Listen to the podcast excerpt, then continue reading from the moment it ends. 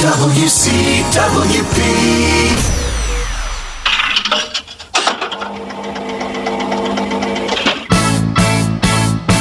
This song we let be.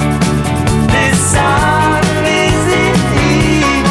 This song is for you and Welcome to This Song and the stories behind the songs, the who, what, when, where, why, and how of our music.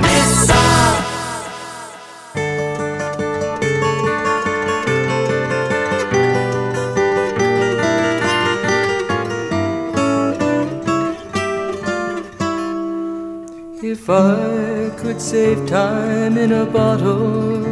In December of 1973, Jim Croce's Time in a Bottle became the third posthumous number one song of the rock era, following Dock of the Bay by Otis Redding and Janis Joplin's Me and Bobby McGee. On September 30th of that year, a plane carrying Croce and five other people crashed upon takeoff after a college concert appearance. No one survived. Jim wrote this love song when he found out his wife Ingrid was pregnant with their son Adrian. First thing that I'd like to do is to save every day till eternity passes away, just to spend them with you. Among those killed was Maury Muehleisen, who played guitar on Croce's songs. They were a team, good friends, and Melisson created some amazing guitar parts that sound just like an orchestra.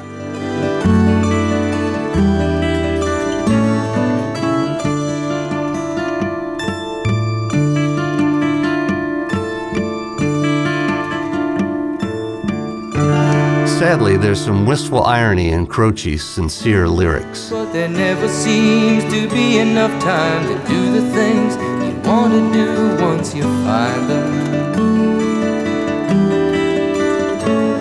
I looked around enough to know that you're the one I want to go through time with. Jim Croce was a talented singer and songwriter, and this song makes us miss the songs he never had the chance to write.